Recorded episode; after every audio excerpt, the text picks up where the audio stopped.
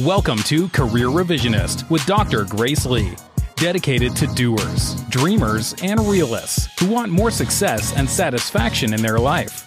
This podcast is about answering one question How can you build a fulfilling career where it's all about doing work you love and growing your income without sacrificing your values?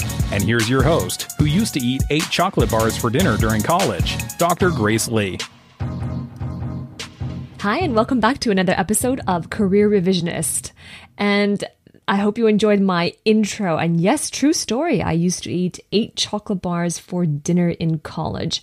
And this was during my first degree, first degree only. I didn't continue this tradition to my PhD. It was in my, during my bachelor's degree. I, my first and second year, I stayed in room and board. And this was my first year, you know, completely completely in a new city that I've never lived in before, and I didn't know anyone in that city. And I, I, I decided to stay room and board because it just it was just easier to take care of things, and I didn't want to worry about handling meals. And oftentimes I was so busy studying, and my classes would go late, or I'd be in the library studying, and and and it was really strange. I remember really clearly that that cafeteria that was inside my dormitory, they closed dinner at 7 p.m. So and I'm and I'm after classes I like to study. And it's really difficult sometimes when you're in when you're in the flow and you're studying and you get home and you get back to I get back to the dorm I miss the dinner time. So then what do I do? I don't want to go back out right? And when you're on and at that time in the dormitory it was in, in was in the corner of campus and there was nothing around. I just don't feel like going out going out in the evening again to waste time looking for food. So i have a stash of chocolate bars in my drawer inside my room and i would just eat one after the other until i either felt sick to my stomach or i felt full enough that i could c- carry on with studying until i had time to go to bed and that was like, it, it, didn't happen every day, but it happened often enough. And I remember that first year I had a roommate as well. And she always felt um, like I didn't know how to take care of myself. I guess I guess if you're eating eight chocolate bar for, eight chocolate bars for dinner, it's true that you don't know how to take care of yourself. But uh, that was definitely not a tradition I carried for the rest of my adulthood. And and but it took me uh, quite a number of years after that to wean off the chocolate because um, I had developed quite the sweet tooth as a result.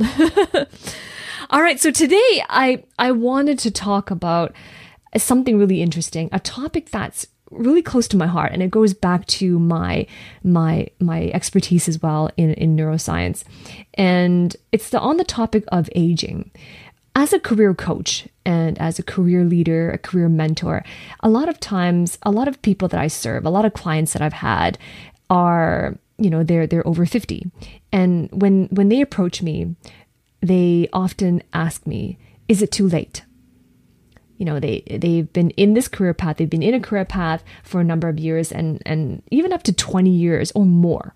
And they've been working in this career path and a while for a while they've been feeling that it wasn't quite right. It didn't quite bring them fulfillment and it didn't quite excite them the way they wanted to. And now they want something different.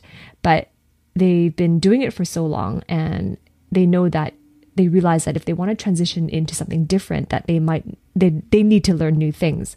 And so the question always comes up is there a point at which it's too late? Is it possible to be too old to learn new things and it's just it's just not feasible anymore? So you know that saying that there's a there's a popular saying out there that says that you can't teach an old dog new tricks. So that's how the saying goes but is it really true and many people assume that the older you are, the harder it is to develop a new skill.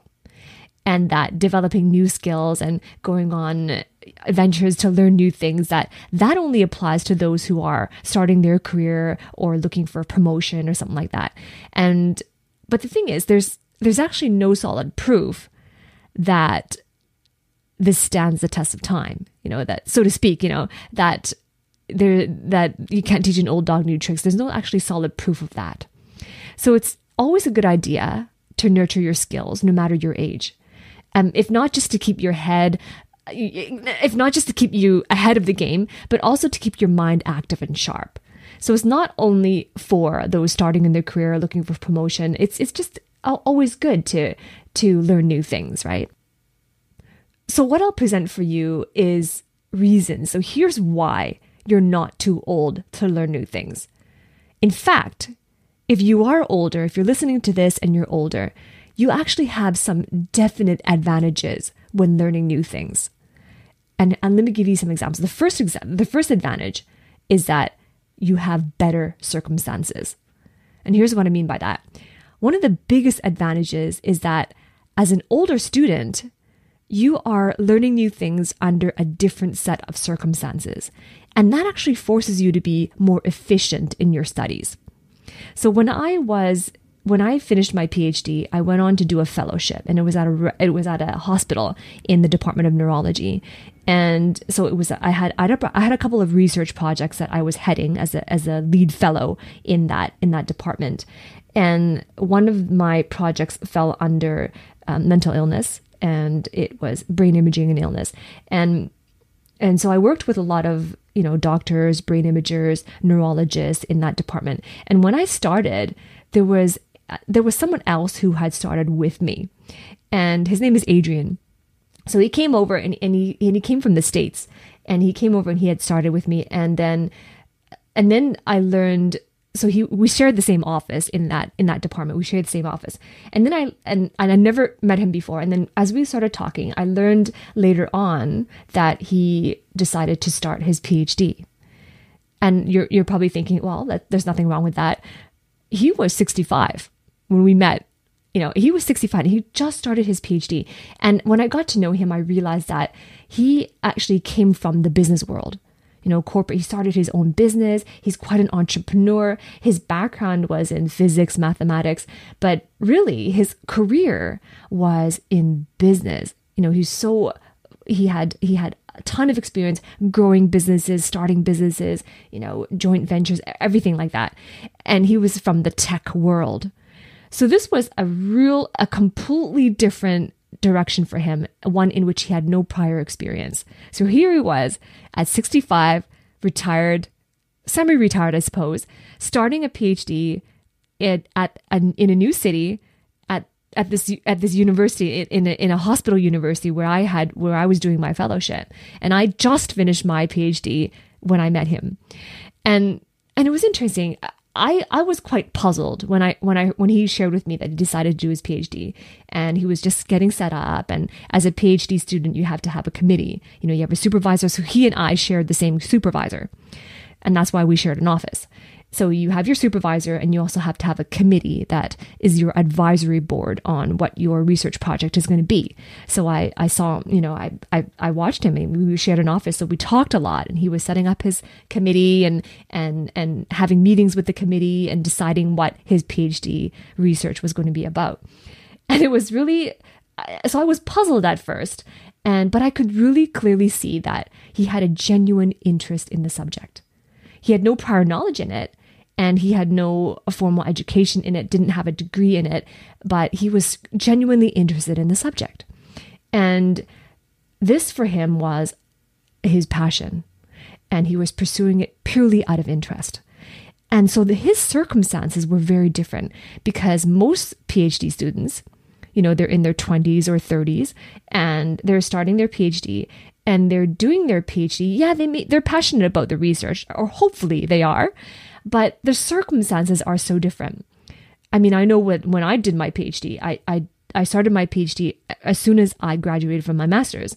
And for me, the PhD was part of my requirement for the career that I wanted. And so all my whole, my entire career was stemmed on how well I did on my PhD. And so there was this added pressure to do well, to publish, to, you know, impress your supervisors and to be competitive, right? So in my circumstances, and, and, and of course, you know, I'm as, as a PhD student, I was also, I wasn't making a lot of money. I was struggling with financial resources. So there was all of that as well, the personal aspect of it. But Adrian, he comes in, you know, a, a, successful degree, a, success, a successful career already behind him. You know, he's already accomplished so much in his life. He comes and is purely out of passion, purely out of passion. And so his circumstances were a lot better than when I started my career. when I started my PhD, I should say. And so his set, you know? He's operating from a completely different, different set of circumstances. And even at his age, when he started his PhD, he did incredibly well. He was able to learn the material. He was able to excel. So halfway through your PhD, you do something called an oral exam.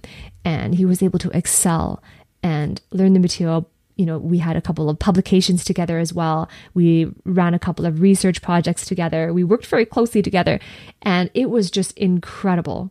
You know, my background was in neuroscience, so I should be well versed in that knowledge. But here he was reading everything from scratch and just learning it.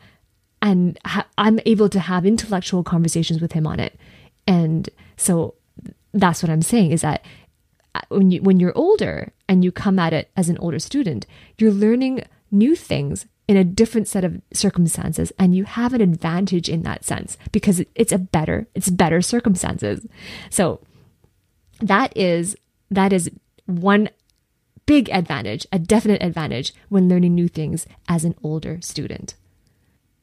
So Adrian, I don't know if you're listening, but you, if you are if you are listening, you know it, those those years those years working with you in that office was an amazing experience and i really respected you for pursuing something that was true to yourself i really respected you for that so second the second thing the second advantage of being an older student coming in is that is something about choice versus expectation another advantage to learning new things as an older person is that you know what you want here, what you're doing is you are making a choice to learn rather than feeling like it is expected of you. And that makes a huge difference to your outlook. Just knowing that learning is what you want makes it easier to stay motivated and enthusiastic through challenging times that are inevitable, when doing something that you've never done before. For example, if you have chosen a course which you want to do, rather than being told to do it or know that that's just part of the curriculum, so you have to do it, you're much more likely to do well and to succeed. So I'll give you an example of that. When I when I was halfway through my PhD, I, I like something that something that I've always yearned to do was to take piano lessons and I had a couple of years of piano, you know, in grade one, grade two, but I didn't, but I discontinued that because my, my parents at the time couldn't afford piano lessons. So I didn't, I didn't continue and I never learned, I never touched a piano since. Uh, but into adulthood, it was always something that I admired. You know, people with music talent, with people with able to play piano, people able to read music and at, at such a high level. It was something that I, that I admired. And when you're Asian, eh, there's this running joke that all Asian parents like you know if you if you're raised by Asian parents you either have to be really good at at violin or piano and I was good at neither of those things so it was part of feeling like I was missing out on that part as well and the other half of it was that I really did want to have musical training and so when I was halfway through my PhD I decided to take up music lessons. I didn't go into piano, but instead I took music theory. And I hired a private tutor to teach me music theory. And I went through, you know, I went through the training, the practice, and, and I showed up. And I, you know, that was my first time in my life learning about music theory. And I went up to grade three, you know, three years condensed in one year. I, I, because I, I, I was really motivated to learn. And at the end of the at the end of each year at the end of each grade of music theory i went to take the test. And i remember that the test was at an elementary school in my city. And so i showed up at this test and, and i kid you not it was in an elementary school. And it was in i would say i would estimate it was like grade one grade two at most classroom. So the tables were really small and the chairs were really small. So i show up at the at, at this classroom which they called the testing center. And there were these teenagers who were the exam organizers. So I show up, here I am, a full adult halfway through her PhD, and every single one of the students was a child.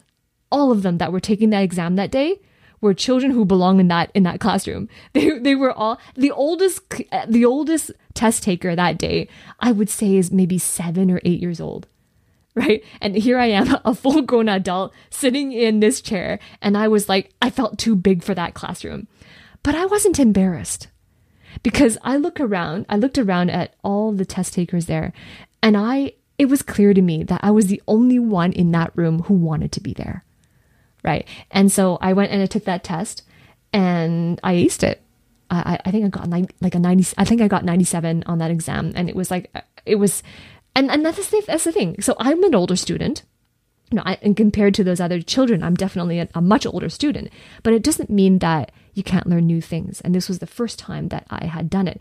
And the reason why I learned so quickly was because I wanted to be there. Right? It was my choice versus an expectation of me. And of course, I can't I can't project whether or not if I was a child and it was my mom that had forced me to take music theory, if I would still have that passion and if I would still do as well. I don't know because I've never done that before. But the fact is, it doesn't prevent you from being able to learn new things as an older student. Because it's choice, it's your choice, and you know that you want to be there.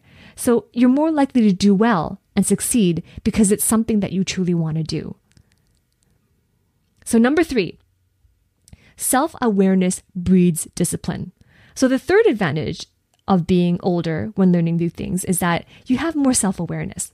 You know what you're capable of achieving, and you simply take a look at what you've accomplished so far in your life, whether it's been a graduation, a career, a family, whatever it is. I mean, you, you have a, a lot, a whole, a whole many years of accomplishments, of achievements behind you. And you take a look at that.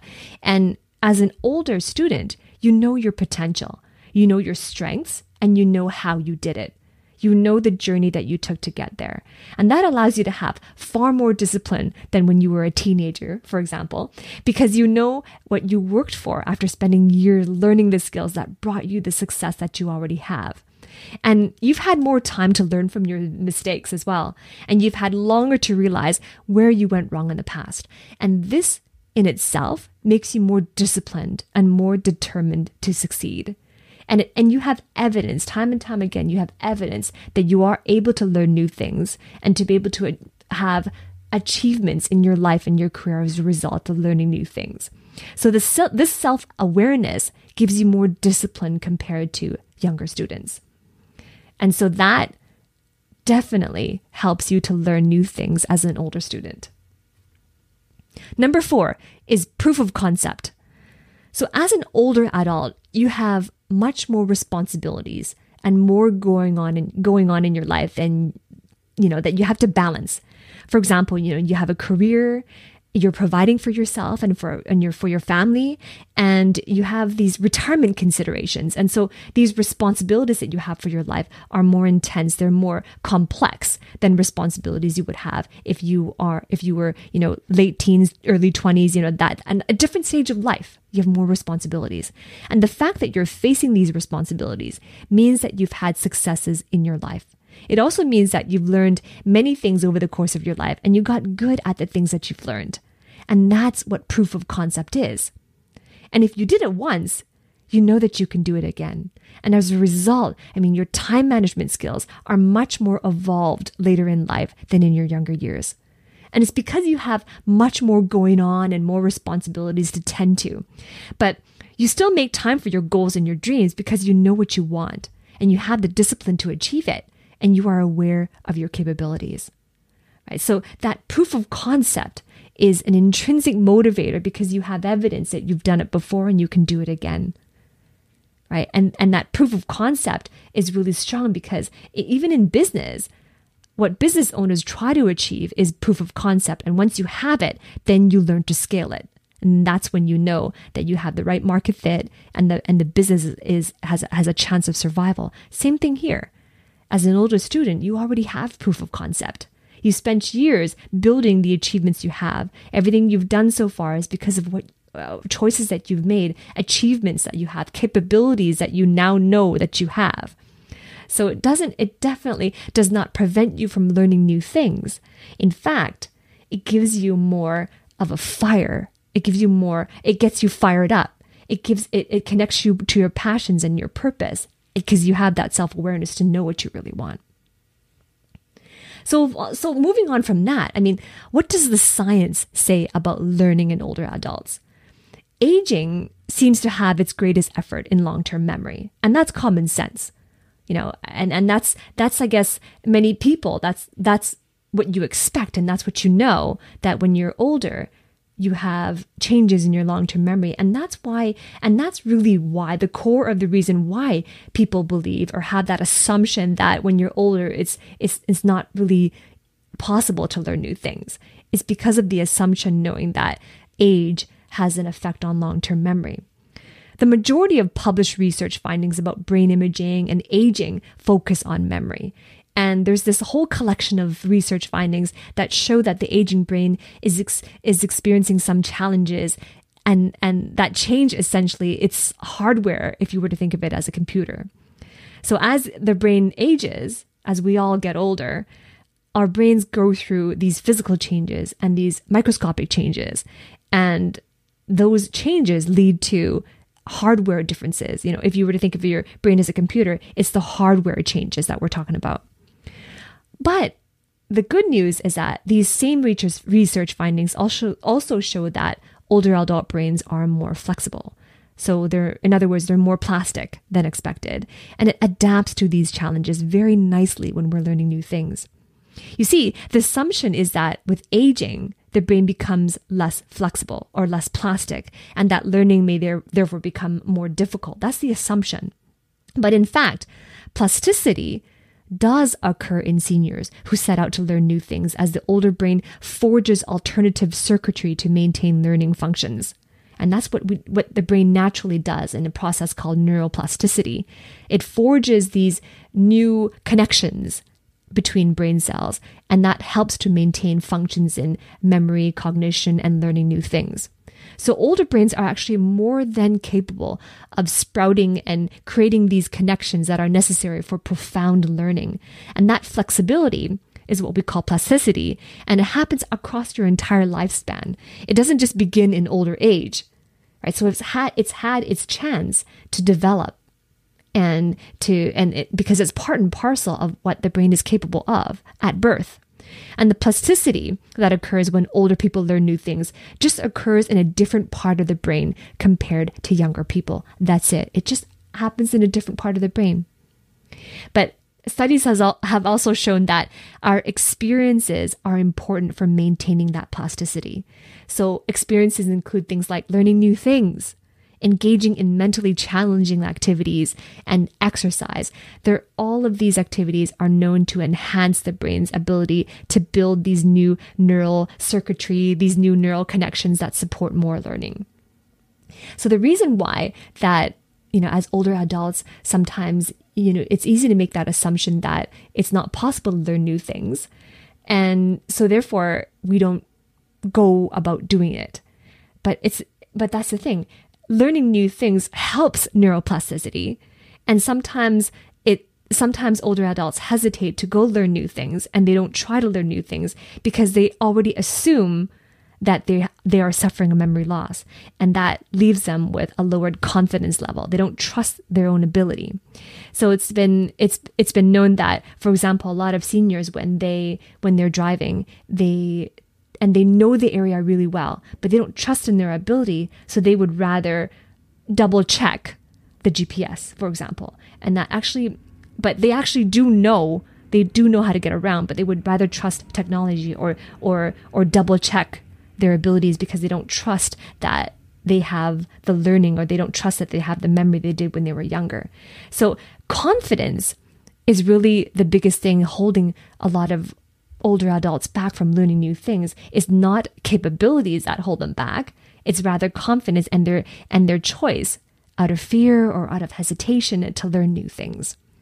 But studies show that learning new things is vital to keep up that plasticity and it supports more learning as well. So I hope you found that interesting. If you found my content helpful, I invite you to subscribe to my podcast on iTunes and leave me a review. If you have questions about this, about science or about career, anything like that, leave them there and I'm happy to address listener questions in my next podcast. Also, I invite you to visit careerrevisionist.com and on that is my website. You can also follow me on my YouTube channel and and and and several times a year i also have a an intensive. It's a career intensive if you are open to learning new things, if that is something that is interesting to you and you want to learn how to how to learn, you want to learn new concepts, you want to you want to transition your career or to learn or to or to build in a new direction, I, I invite you to visit careerrevisionist.com slash intensive. And a few times a year, I don't I don't hold it every month. A few times a year I hold this career intensive and check out what that's all about. careerrevisionist.com slash intensive. I'll put that link in the show notes as well. And I hope to see you there.